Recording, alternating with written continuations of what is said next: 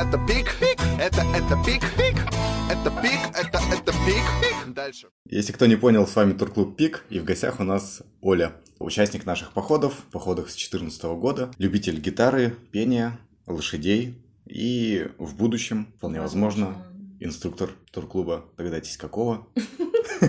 Правильно, Пик. Это Илья, который ведет подкасты э, Турклуба Пик.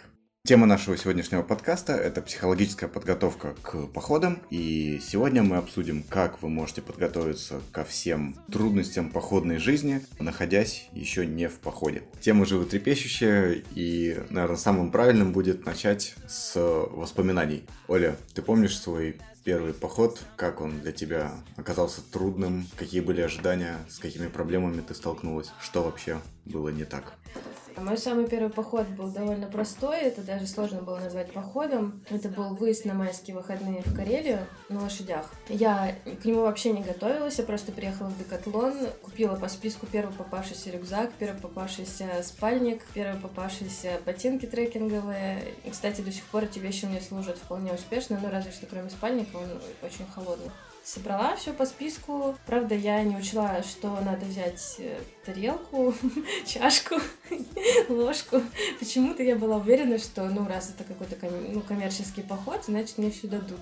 Не знаю, откуда взялось во мне это знание, но вот, это, наверное, был такой единственный мой провал, но инструктор любезно со мной поделилась всей, э, всей своей... Утварью. Да, посудой. Я когда сказала, Оля, у меня проблема, я кое-что забыла, она так напряглась, думает, спальника нет или чего-то еще, потому что были очень холодные ночи, очень холодные выходные, мы спали вообще во всем, что на нас было, там было градусов 8, наверное, все эти майские праздники. Она так напряглась, что придется чем-то таким конкретным делиться, тут всего лишь тарелка, она даже обрадовалась. А в остальном, походом это просто нельзя было назвать, мы сидели, у нас еще не было гитары, потому что что-то никто не подумал ее взять, и мы сидели там вечерами у костра, там рассказывали истории, но я все равно поняла, что формат мне очень нравится, что в целом здорово, здорово. Сама вот психологическая атмосфера, которую создают инструктора, она мне очень нравится, что даже если у кого что-то не так, сразу все решается, там объясняется, помогается, поддерживается. И после этого я решила пойти во второй свой поход.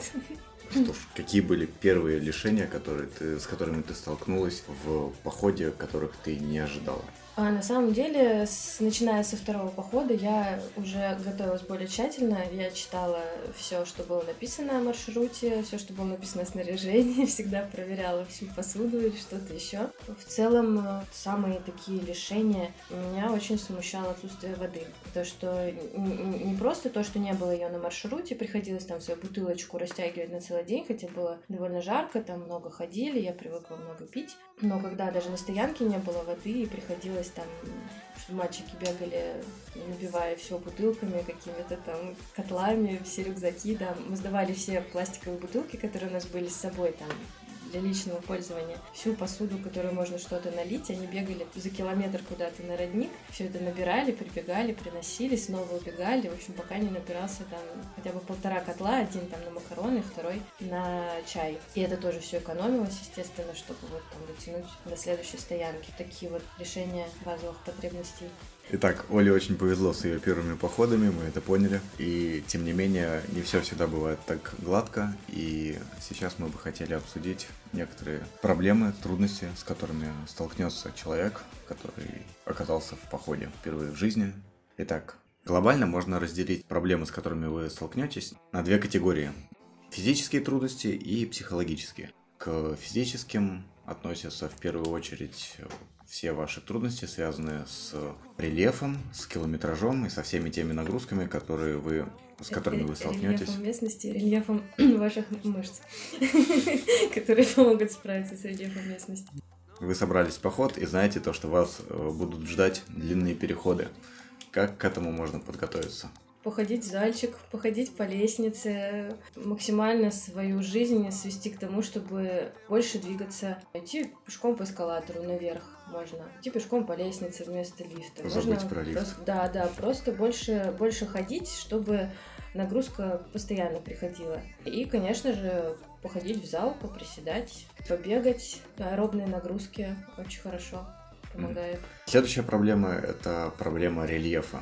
В горах в лесу, где-либо еще, ты сталкиваешься с тем, то, что ходишь не по асфальту, а по камням, по курумнику, по сыпухе, прыгаешь через деревья, тонешь в болотах. Собственно, как к этому можно подготовиться?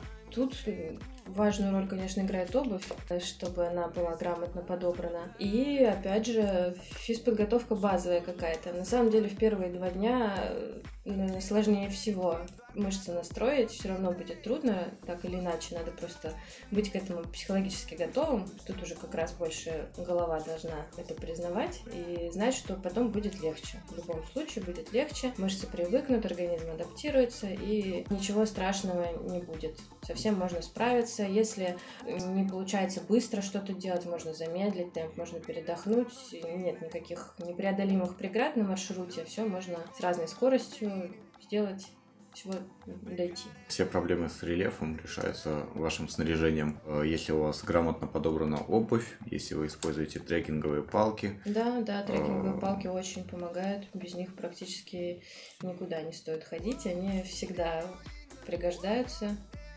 и при переходе там и на болотах, и на сыпухе, и на всех видах рельефа они помогают. Э, если у вас грамотно собран рюкзак, который не закидывает вас назад. Да, грамотно э, прикреплен к вам рюкзак, скажем так. Или вы прикреплены к рюкзаку. И рюкзак содержит только нужные вещи, без какого-то лишнего балласта, который потом придется скидывать. Еще одна большая проблема, связанная с физическими трудностями, это недостаток кислорода. Как правило, это касается высокогорных походов или среднегорных высотой от 2,5-3 километров. На этой высоте обычно человек начинает ощущать гипоксию и ее воздействие начинает сказываться на нем. Как бы ты готовилась к подобным проблемам? Я готовилась к подобным проблемам как раз э, в одном из походов, перед одним из походов. Опять же, это было, были аэробные нагрузки. Как можно акробатику обозвать? Какой там вид нагрузок? Это было как армия какая-то, когда там прыгаешь, бегаешь, сальто, два, вперед, назад, отжался, упал, все, побежал дальше, три круга еще, давай, время идет. Вот такое вот, то есть, когда ты выползаешь оттуда просто сам не свой, но это мне очень помогло, потому что я ходила с подругой, ну, не вдвоем, конечно, но в группе мы были э, с подругой, и она не готовилась вообще никак, а я готовилась очень, ну не то чтобы прямо готовилась, просто период жизни такой наложился, что я много занималась спортом. И мне было очень легко. То есть даже я максимальный набор высоты, наверное, ну, не набор, а максимальный высота был 5500, и я вообще не чувствовала ничего. Ну то есть легкое такое опьянение.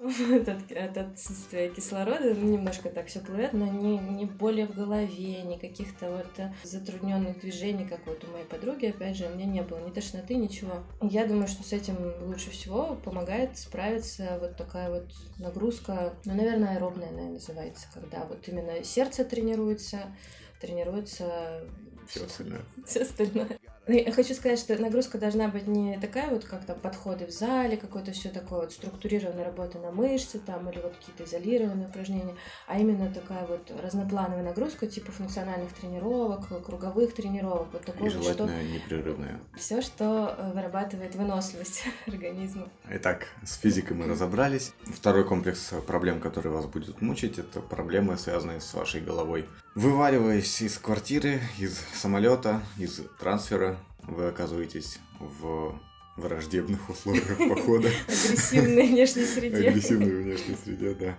Вы вышли из э, своего офиса, из зоны комфорта. Из зоны комфорта, да. Проблемы встречаются совершенно разные. Люди не готовы к длительным переходам, люди не готовы к тяжелым погодным условиям, люди не готовы после тяжелых переходов готовить еду, дежурить, ставить палатки. Иногда они просто хотят лечь под дерево. И, соответственно, очень много людей не готовы к некоторой автономности похода, когда э, на неделю, на 10 дней, на 12, иногда больше, ты выходишь из удобных условий, оказываешься в маленькой замкнутой группе, с которой тебе приходится жить, делить все, ну, вот, от, начиная от э, еды, заканчивая, возможно, спальником. У тебя были проблемы, связанные с этим? Или, может быть, в группах люди протестовали, бастовали, кричали, топали ногой? Я вообще очень люблю походы как раз за этот вот выход из зоны комфорта, потому что ты получаешь совершенно другие условия, максимально отдаленные. Ну, я, например, работала в офисе раньше, и вот максимально противоположные этому условию. То есть в офисе ты сидишь целый день в помещении, на стуле, перед компьютером, у тебя есть э, печеньки, есть кофе, чай, ты ездишь на транспорте, ты максимально находишься в городской среде. А здесь у тебя нет вообще ничего этого, нет даже ни водопровода, никаких таких благ, но это возможность развить как раз другую сторону себя. Освободить голову от ненужных мыслей, дать телу размяться и мышцам поработать, дать себе возможность отдохнуть глазам, посмотреть по сторонам, войти вот в контакт с средой, э, в контакт с природой. И это, мне кажется, первое, о чем должен помнить человек, когда ему становится в походе плохо, трудно, он должен знать, что потом он вернется на свое офисное кресло, это покажется ему раем, хотя бы на контрасте с тем, что вот я ходил, ходил, ходил, уставал, а теперь оп, можно сидеть, ничего не делать, ну, в смысле, мышцами. Вот, и это прекрасно. И когда в походе находишься, то чувствуешь себя хорошо, потому что не надо сидеть в офисе. Думаешь, как хорошо, что не надо сидеть перед компом целый день. Не надо заниматься всей этой той рутиной, которая тебя так э, достает в обычной жизни. И все по-другому. Да, а когда возвращаешься в офис потом, то опять же думаешь, как хорошо, что вот можно пойти помыть руки, и вода сама течет. Она теплая. Да-да-да, ну вот хочешь холодную, хочешь теплую, хочешь чаек тебе сейчас за пять минут не надо ничего там греть полчаса, не надо костер разводить. И эта офисная рутина, которая тебя так недавно доставала, становится тебе на некоторое время в радость, и ты чувствуешь удовлетворение от жизни, то есть такой пролонгированный эффект от похода. Думаю, все трудности стоит э, расценивать такие, как возможность взглянуть на себя с другой стороны, возможность отдохнуть от э, повседневности. Перед своим э, первым длительным походом ты побывала в нескольких походах выходного дня. В принципе, это же можно считать э, подготовкой к походу то есть ты ознакомливалась с некоторыми трудностями, ты подготавливала себя морально. Помогло ли тебе это в своем первом походе? Ты уже знала, что тебя может ожидать, ты знала, как ставить палатку, как ночевать, как сделать свою жизнь комфортнее. С одной стороны, да, мне это помогло, потому что с какими-то базовыми вещами я познакомилась, поняла, что вообще происходит, как взаимодействовать с группой, как там дежурства распределяются, какие-то вот такие вещи бытовые узнала. Но с другой стороны, я чувствовала себя немножко самонадеянно после этого, потому что мне казалось, что если я 4 дня побывала в мультипоходе, где мы и на байдарках там несколько километров проплыли, и по скалам там полазали немножко, и на велосипедах целых 16 километров проехали, то, значит, я такой весь бывалый человек, и мне ничего не страшно, когда крымский поход меня сразу забросил этот подъем, все это 50, 550 метров, но достаточно круто наверх. И я поднялась наверх, я подумала, что можно я просто спущусь назад, или вот тогда у меня были такие мысли, блин, а можно не идти? Нет, нельзя не идти, нельзя назад, надо только вперед. Можно, конечно, постоять, но тогда ты не придешь наверх. И что же делать? Только идти вперед. И вот, наверное, моя такая самая подготовка психологическая произошла на том первом подъеме, когда я поняла, что пути другого нет. Либо ты идешь и наслаждаешься, ну, находишь какие-то вещи для радости, что ты придешь, ты там ляжешь на травку, и потом все будет хорошо некоторое время, да. Вот. Либо ты ноешь, там, всех еще группу задерживаешь и заставляешь инструкторов там с тобой еще разбираться, что там с тобой не так. Все же идут, смотришь, все идут. Чем Значит, я, да, чем я хуже, я же могу? И если еще настроить себя на получение удовольствия от всех тех видов, от общения с людьми. Да, да, и потом уже на какой-то день мы там скакали все там в перемешку с одышкой, там пели песни, там что-то, а кто еще что знает, там э, один там подхватывает, другой что-то еще. Играли всякие игры, и уже как-то за такими вот разговорами усталости не чувствовалось, как-то фокус внимания смещался на общение. И общение, вот, кстати, да, тоже очень помогает помогает просто отвлечься от каких-то физнагрузок. То есть желательно как ехать усталость. в поход, зная то, что ты не закрываясь в себе, не быть да, со- да, со- да, социофобом. конечно, если ты там какой-то э, Воробушек социофобушек. Если ты какой-то очень там глубокий человек, которому нужно какие-то свои там философские убеждения пересмотреть, то тебе будет чуть труднее справляться с трудностями, если ты вот впервые, ну, к ним не готов, да. Нет, нет, если, если тебе есть на что отвлечься, я хочу сказать, вот внутри себя, то, конечно, можно идти и тоже не замечать ничего там, никакой усталости, если ты о чем-то думаешь. А если ты просто такой поехал и идешь и думаешь, блин, я так устал, ну долго, еще долго, еще, еще Кто долго. найдет негатив? Да, да, Кто да. ищет ты- негатив, тот его найдет. Да, это, в общем, о том, какого волка ты кормишь, такой волк и растет в тебе.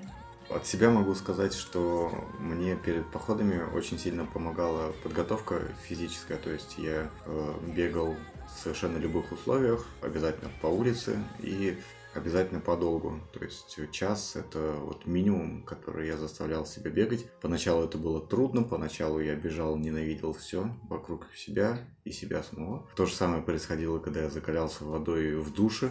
Соседи очень много узнавали интересного. А вот на это я, кстати, себя не могу до сих пор. Вот что контрастный душ даже, я там, может, пару раз переключу воду, и потом думаю, да ну нафиг. Лучше я либо в холодной буду стоять, либо в горячей. Почему все всегда меняется? Вот. Ну вот, что касается воды, я... Нет, не получается у меня. Из бани в сугроб прыгнуть можно, там, или там куда-то вот так вот. А вот так, чтобы систематически идти в душ и знать, что вот сейчас я буду мерзнуть, греться, мерзнуть, греться, почему-то нет, не идет это у меня. Вот там все, что касается физических нагрузок, это пожалуйста. А такое издевательство не могу освоить. Это не единый рецепт, которым можно Да, воспользоваться. один но- из вариантов, если кому-то подходит, почему нет? Да, тем более это очень интересно с точки зрения психологии, как вообще ты сам меняешься. Многие проблемы с самим собой можно решить, вот, заставляя себя терпеть какую-то боль и неудобство. Есть такая практика стояния на гвоздях. Э, Если кто-то с нами поедет на Кавказ и встретится со мной там в походе на Эльбрусе, я обязательно поставлю вас на гвозди. Я обязательно поставлю вас на гуся. Оля, а ты сама сейчас хочешь постоять на гвоздях? Конечно, хочу. Собственно, подобные практики, йога, например, э, они очень помогают разобраться в себе. Да, просто в такой момент думаешь, господи, какие у меня еще есть проблемы, что, что, где я там нашел какие-то трудности?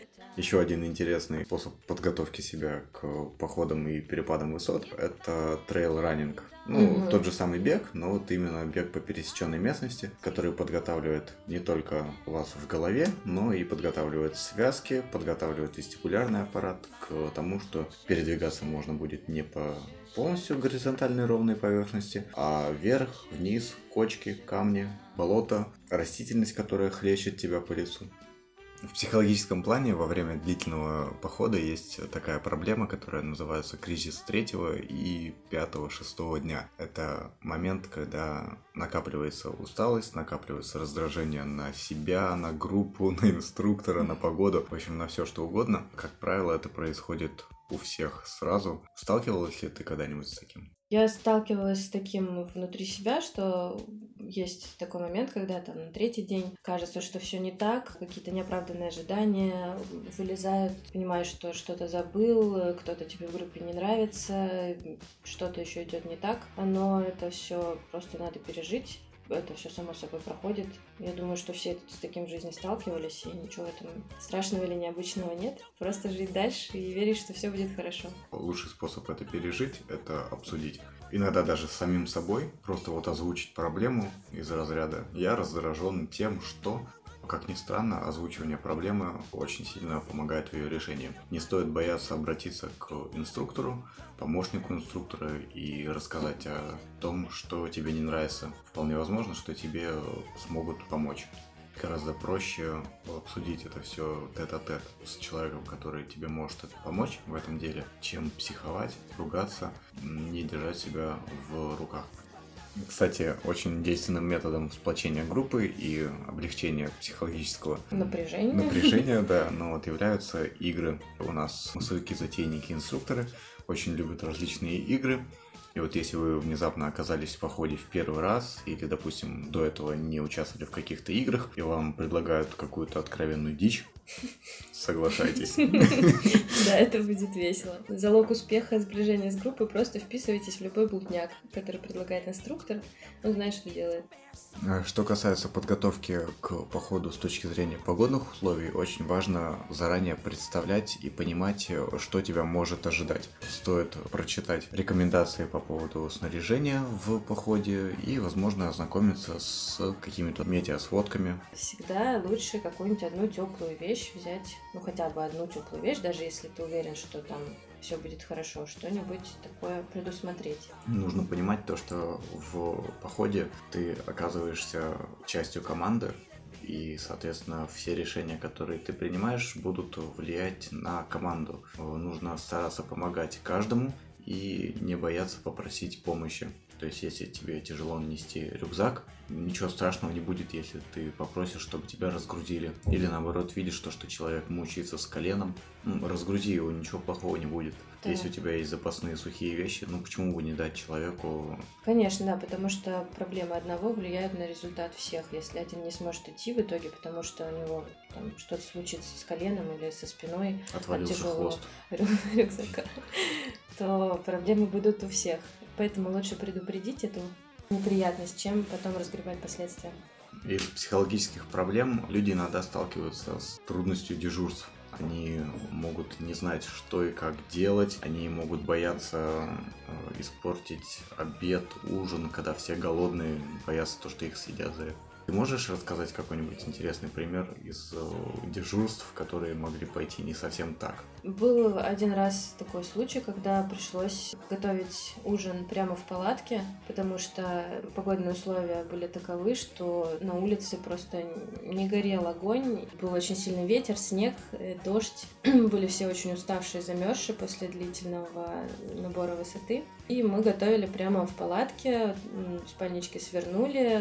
Мой коллега-ассистент э, делал бутерброды. Э, я в котле в тамбуре обложенном пенками от ветра. Делала суп какой-то там. И еще один член нашей дежурной бригады ходил за водой, тоже достаточно далеко, и приносил воду из родника. Так вот мы подежурили. Справедливости ради стоит заметить то, что готовка внутри палатки сопряжена с определенным риском, и если есть возможность избежать этого, то лучше избежать, потому что всегда можно случайно поджечь палатку, можно в снежных походах угореть, потому что не будет доступа к кислороду, поэтому каждый раз, когда готовите внутри палатки, следите за безопасностью себя, снаряжения и людей, которые вас окружают. У меня, кстати, тоже была такая история замечательная про готовку в палатке. Не самая жестокая, но для меня ну, это не было сюрпризом. Это был мой первый коммерческий поход по Камчатке,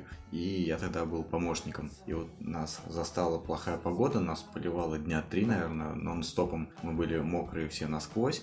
Попала очередь на меня дежурить, потому что я был помощником. Ну вот, и точно так же дежурил, как и все. Вот, и был э, длинный переход я не знаю, мы закончили, наверное, часам к 8 вечера. Все были мокрые, максимально мокрые, уставшие, но все попрятались по палаткам, ветер рвал металл. Мы остались в одном нижнем белье, потому что все остальное было мокрое. Мне пришлось разносить еду из приготовленную в палатке прямо по всему лагерю. Я бегал как какой-то стриптизер в трусах с двумя котелками, кричал. Хлеба и зрелищ.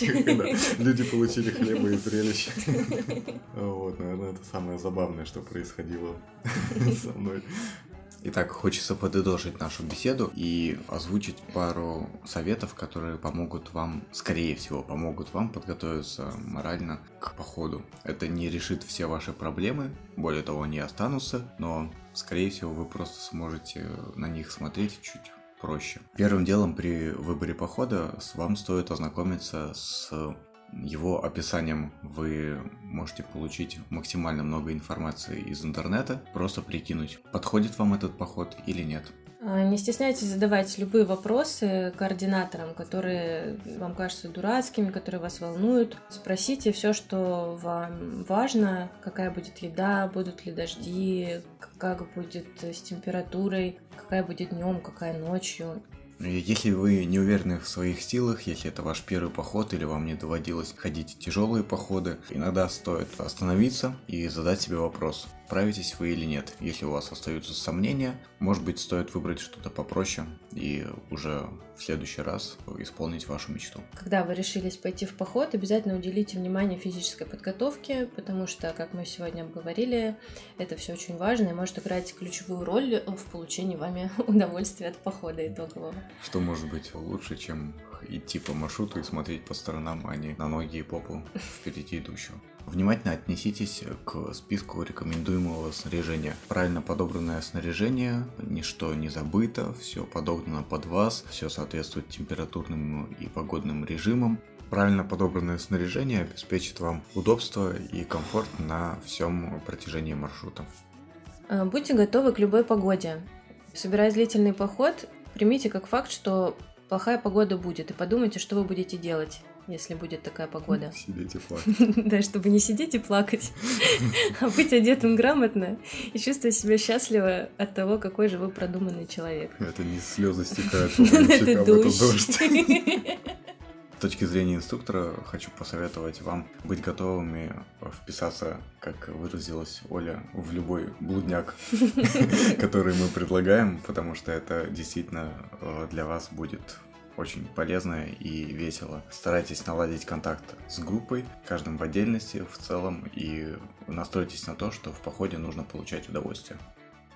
А теперь вы услышите в исполнении Оли песню, которая подходит лучше всего по теме подкаста «Эх, заманили». Ваши аплодисменты.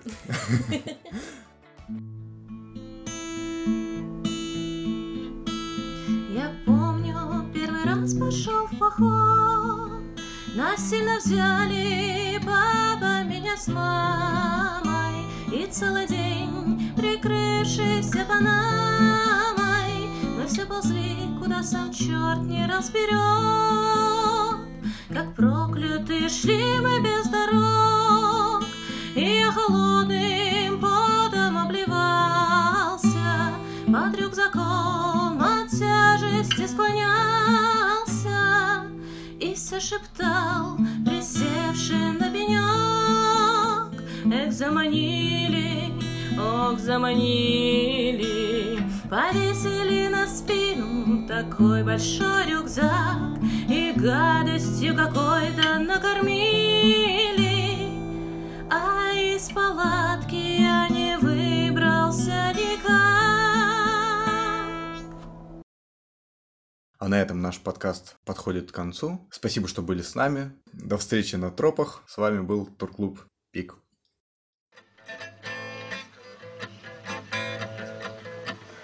Я сказал себе, ведь я ж не идиот И заманить меня вам больше не удастся Пойдем, сказали мне на лодочках кататься Так я попал байдарочный поход И понял я, что мне опять не повезло Промок замерз, у них лодки хоть залейся.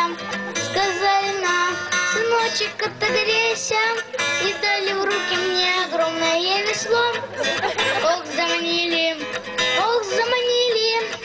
Повесили на спину такой большой рюкзак.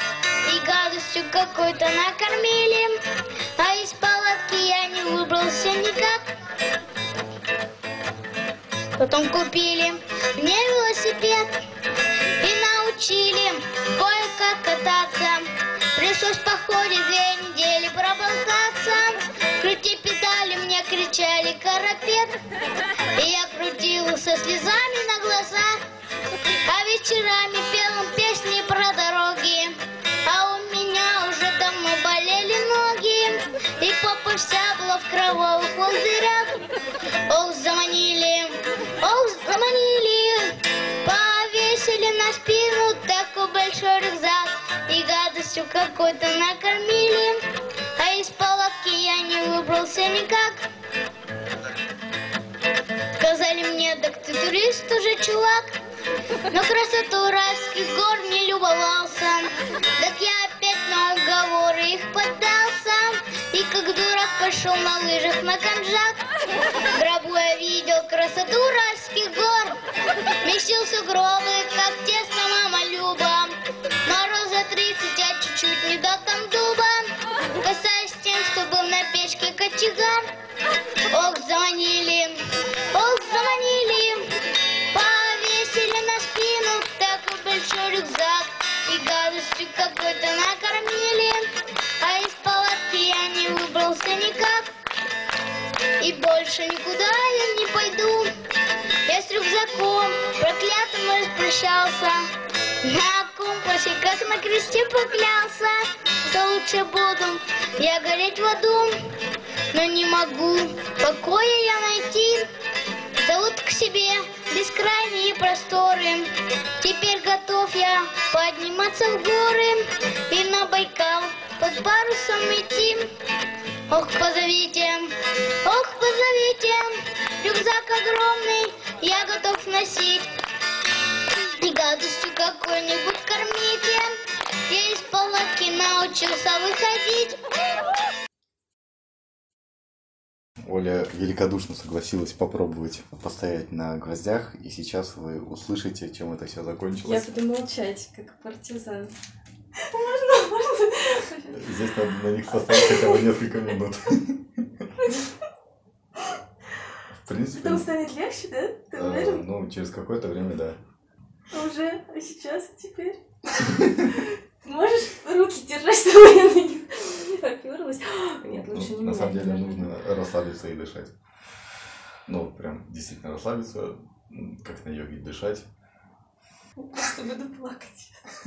У меня люди иногда на них, ну, не хотели с них сходить, в смысле хотели, но вот э, я им позволял ругаться матом. Мне, мне не хочется ругаться матом, мне хочется плакать. Ну, для первого раза неплохо. Некоторые с них спрыгивают.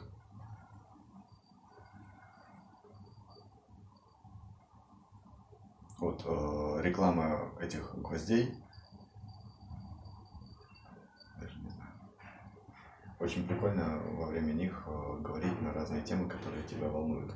Например, э, получить ответ от самого себя чуть-чуть интереснее. Ну, вот, э, самый простой поход, например, вопрос, э, почему ты вот сейчас в этом походе? Ну, в частности...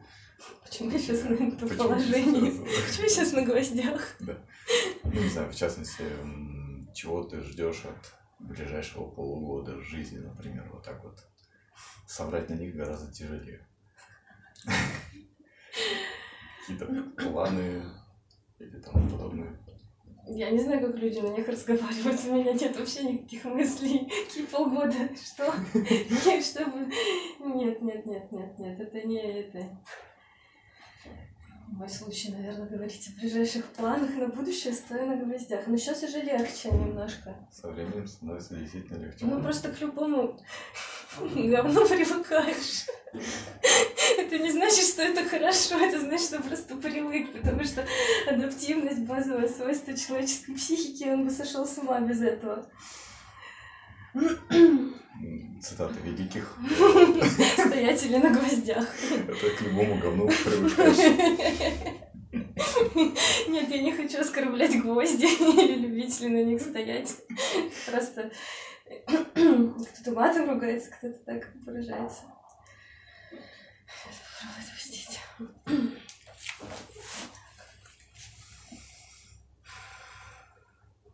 Ну, очень много людей э, в походах их все равно потом приобретают. Мы на точке сезона. Это есть. наверное, с чем что уже головой скажу. Какая нога мне меньше дорога, как вы ставили мысли? А теперь сразу садись, садись, садись. Я поняла. Вот такая развлекаловка в походах у нас есть.